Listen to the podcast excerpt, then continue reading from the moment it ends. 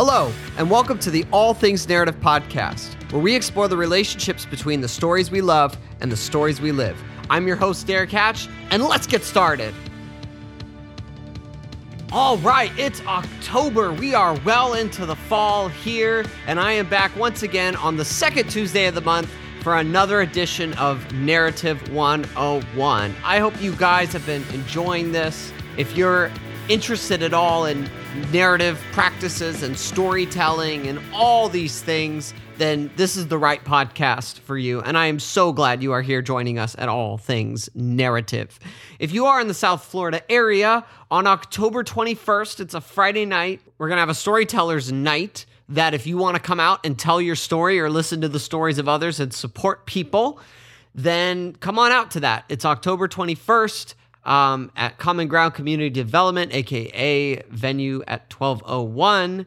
And it'll be a wonderful time. I will be there, and you should be too. So yeah, you know, we've done uh, uh, the last couple episodes, you know, that we've done on, you know, listening and being decentered yet influential these are all kind of, you know, adding on to things that we've done. And this is another episode that'll kind of fill in some details uh, that I've mentioned in, in previous episodes as well, particularly the episode about living intentionally, uh, episode about narrative shaping identity. This is going to kind of fill in some of the stuff that we uh, talked about in those episodes, but giving more depth and, and more uh, more weight to those concepts, if you will, than I was able to do on those episodes. So, I want to talk about this idea today of reauthoring your life. Sounds pretty cool, right? When I first heard that term reauthoring, I was like intrigued. Ooh, what could this mean? What doors can this open up? And the idea of reauthoring your life sort of implies with it this idea that you are living a life that you are authoring, right? That you have choices that you make every day that matter. What I love about the word authoring is that when you read a good book, you really get to be inside the author's head. And, you know, if you read like a first person story, you really get a sense of what they're thinking and what they're feeling. And we know that's true for our lives as well. We know that when we experience things, we don't just experience, we have an internal narrative that we're telling ourselves about that experience. You know, we're kind of uh, narrating in our heads, uh, we're giving commentary, we're expressing emotion, and some of that does come out and some of that doesn't. Some of that stays inward, you know? So, this idea of reauthoring your life doesn't mean that we go back and change the past but it does mean that as much as it is in our control, we can determine what our life can look like and where it can go and who we can be. That's the most important part about reauthoring is what kind of person am I going to be? You know, Michael White, um, who I've talked about on this podcast quite a bit, if you guys don't know, he's uh, one of the influential founders of, of narrative therapy and narrative practices. He said in his book, Map, Maps of Narrative Practice, Reauthoring conversations invite people to continue to develop and tell stories about their lives, but they also help people to include some of the more neglected but potentially significant events and experiences that are, quote, out of phase, unquote, with their dominant storylines. These events and experiences can be considered unique outcomes or exceptions. And he talks about that in other works as well this idea of a unique outcome. So, when you take a narrative in your life, think of maybe one in your life right now that's saturated or dominated by a problem of some sort. So I'm going to get a little personal here with my example. So when I was uh, a teenager, I was most definitely addicted to pornography. And I'm sure there's a lot of people out there that are that just don't admit that because that's a hard and a shameful one to talk about. But this is a great narrative to use as an example here in terms of reauthoring your life. Because for me, all I could see was this problem saturated narrative of, man, every time I go on the computer, you know, that temptation is there. You know, if parents, if you have, if your kids have open internet access, please shut that down. Um, I, I highly recommend that, um, even if your kid is responsible. Um, so for me, it was kind of like, uh, oh, I had the computer in my room and it's open, and you know, th- this, yeah, it was it was tough. And so the narratives I had in from experience was like, man, I just defeated over and over and over again uh, by this struggle, and it would consume my time. And you know, if I wasn't careful, you know, could get in the way of studying and all kinds of important things that were better and needed to get done. So if I was to go back and think about unique outcomes, you know, go through the years and years of that and think about, okay, what are some unique outcomes that didn't, that stood in opposition to the problem? One example I could think of was um, my iTunes on my computer. And sometimes, you know, if I had my headphones in, I would just want to listen to music. And making that decision to choose to listen to music. Now, when I listen to music, just so you guys know, this isn't like background music. Like I really immerse myself in music. Like I sit down, lay down, whatever it is, and just take it in. That's why I love like concept albums and rock operas because you can immerse yourself in the story of of an album uh, that an artist put together. So for me, I would make a decision like, you know, I'm going to listen to Tommy by The Who or the Wall by Pink Floyd or The Black Parade by My Chemical Romance. These albums that just took a lot of your time and energy to listen to, in a good way, of course. I would choose to put that on instead of, you know, looking up porn or find music, you know, like like I've mentioned Angels and Airwaves on here before, like it's music that is meant to uplift and inspire you to push and do better. So that those would be examples of unique outcomes where I found moments in the problem narrative that stood in opposition to it. And I've talked about this as well with the idea of alternative stories. You know, what is the alternative story that's going on that stands in contrast to the dominant story that you find yourself in? Reauthoring conversations, it's getting deeper of like, okay, what is it about this unique outcome? What like what about it worked? why why am I so drawn to that? What I might say about myself is that music is a, is a part of who I am, and the music I listen to reflects that. And I feel more myself when I listen to that music than I do when I look at pornography because pornography does not represent who I want to be. Again, the externalizing of the problem, you know? I am this versus I struggle with this. And I knew that there was a part of my identity that was more important than that. And that's what I would hold on to with these unique outcomes here. And those are the things that we want to grab onto in reauthoring our lives is we want to say this represents the direction that my life can and should and I want it to go and this problem doesn't. And so I want to go more in this direction. I want to figure out how do I move more in this direction. Maybe you tear down the sexy bikini posters that you have on your wall and you replace them with sayings or images that better represent what you want to aspire towards. Oh, that could be a whole conversation about how you decorate and how you how you design a space and and what you put in front of you all the time. So yeah, in reauthoring your life, there's another idea that's in there. It's it's this idea of what's called the absent but implicit. And Jill Freedman, who we've had on here, gives a great uh, kind of summary of this. And I'll, I'll pull it up here and read it to you. So she said, we could describe the absent but implicit as the idea that we make meaning of any experience by contrasting it with some other experience or set of experiences. We make meaning through operations in which we say or think or sense, quote, this is different from that. A single interpretation of any experience is a representation that we can see only because of a background of other contrasting experience.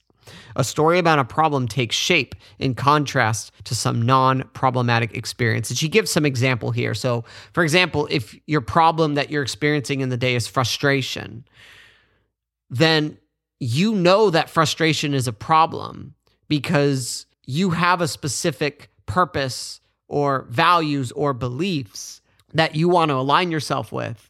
And there's a tension there. Or if the problem is despair, if you are looking at your life and saying, wow, I'm really struggling with this, it's because you have a particular set of hopes and dreams and visions for your future. Injustice, if you know there's injustice, that implies that there's a standard or a measure of justice to measure that injustice by. If you're wounded, and you feel like a part of you is missing or has been hurt, then that implies that there's a recognition of wholeness. And, you know, we could go through all kinds of problems with this. But Jonathan Stillman, in his narrative principles that we've been going through here, he talks about this as well. This is uh, principle 3B, uh, the absent but implicit. And he says here, you know, I love this. Typically, this principle is better understood by saying that when someone identifies that there's a problem, there's an absent but implicit understanding of what would be better, uh, a different direction of sorts in life. And sometimes that comes through knowledge and wisdom that we gain from previous directions that we've taken that we know don't work. You know, that's what a lot of what we're learning in life. And that's what I love about wisdom. Like if you read the wisdom literature, uh, in in the the Hebrew or the Christian Bible, for example, and you see that this road will go here, that will take you here. To, to go back to the the lust and the pornography example, there's there's a lot of these proverbs about if you go down this street and you know that there's a prostitute that's standing outside the door and is going to entice you in, you should go down the other street where that temptation is not there. So, absent but implicit, you know, you recognize that there's some direction that's better and worth taking. And maybe you don't exactly know what that is, but you have a you have a sense of it. And that's why at all things narrative we talk about this idea of what do you want in life? And I'm not talking about the material, things. I'm talking about the deeper, the spiritual, the existential longings that we have of life. And this can be reflected in hopes and dreams. But what do you really want in life? Because what you want in life speaks to you knowing that there is something out there that's worth it, that contributes to us having a meaningful life. Maybe it's wanting to be being a dedicated spouse, being a dedicated parent to your children. Maybe it's making a difference in your community. Well, let's go through those for a second. So, why do you want that? Why, why does it matter to you that you want to be a good spouse? Maybe you grew up in a household where your parents were not good to each other. Maybe your parents were divorced. Maybe, you know, how many times have you ever said, I will not be like my father. I will not be like my mother, or I will not do things like that. I will try to be better. It's because you know there's some there's some other way that's potentially better, and you want to go for that. Uh, same with kids. You, you know, we don't want to repeat the sins of our fathers and our mothers. We we want to always do better. Each generation wants to try to do better than the last. Again, then and then what's that quest of wanting to be a good parent. You know, if that's what I want, then how am I going to get there? And that's what reauthoring conversations are all about is not just identifying and articulating what we want in life, but also how am I going to get there? And as I've shared on here before, Donald Miller said, a character is someone who wants something and overcomes a problem to get it. Yeah, that's reauthoring right there again, that comes through uh, being intentional, through the intentional states, which we've talked about. But if you haven't heard, it's really focusing on these different categories that, you know, Michael White talked about quite a bit. You know, intentions, purpose, values, beliefs, hopes, dreams, visions, commitments, ways of living, and so on and so forth. So, talking about those things, leaning into trying to better develop them in your life. So yeah, being a young man, there was the the goal of okay, when I get married, I want to be faithful to my wife no matter what. Okay, great. That's what I want. How do I deal with that? Well, you got to deal with the wandering eye. You got to deal with the heart that longs for that which it can't have. You you've got to You've got to deal with these things. You've got to externalize these things and realize that these are problems that have come to you and they've buried themselves. They, they, they, they could sometimes take root in our hearts. Through reauthoring, we can develop things within our hearts that, again, these intentions that speak to who we want to be you know, I remember when I was doing one on one coaching with someone, I'll, I'll, keep this very vague. They told me in the conversation that they had these mantras, and I was like, oh, this is cool. These, and they kind of like didn't think it was a big deal. And I said, this is a huge deal. We should, uh, you know, type them out and print them up. And they didn't have access to a printer. So I, they sent them to me, and then I printed them out, and then I put them in a package, sent them to them, and they put them up on their wall.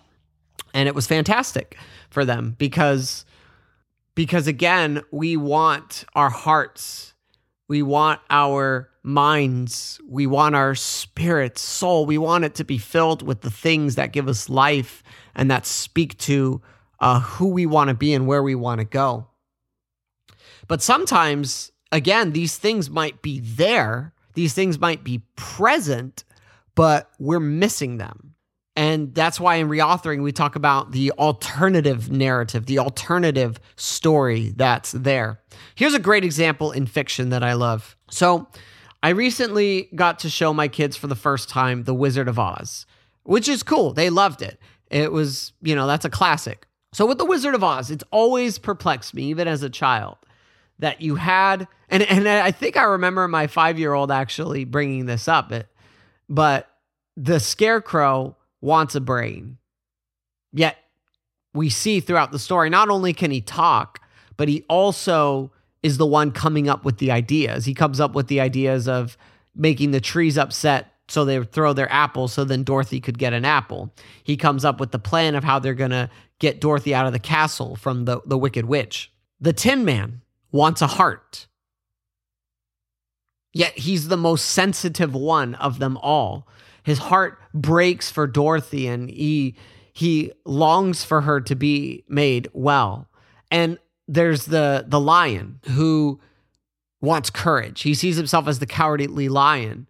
But despite him struggling with this idea of being cowardly and not having courage, he still goes into the situation. He still goes to face the wizard. He still goes into the castle.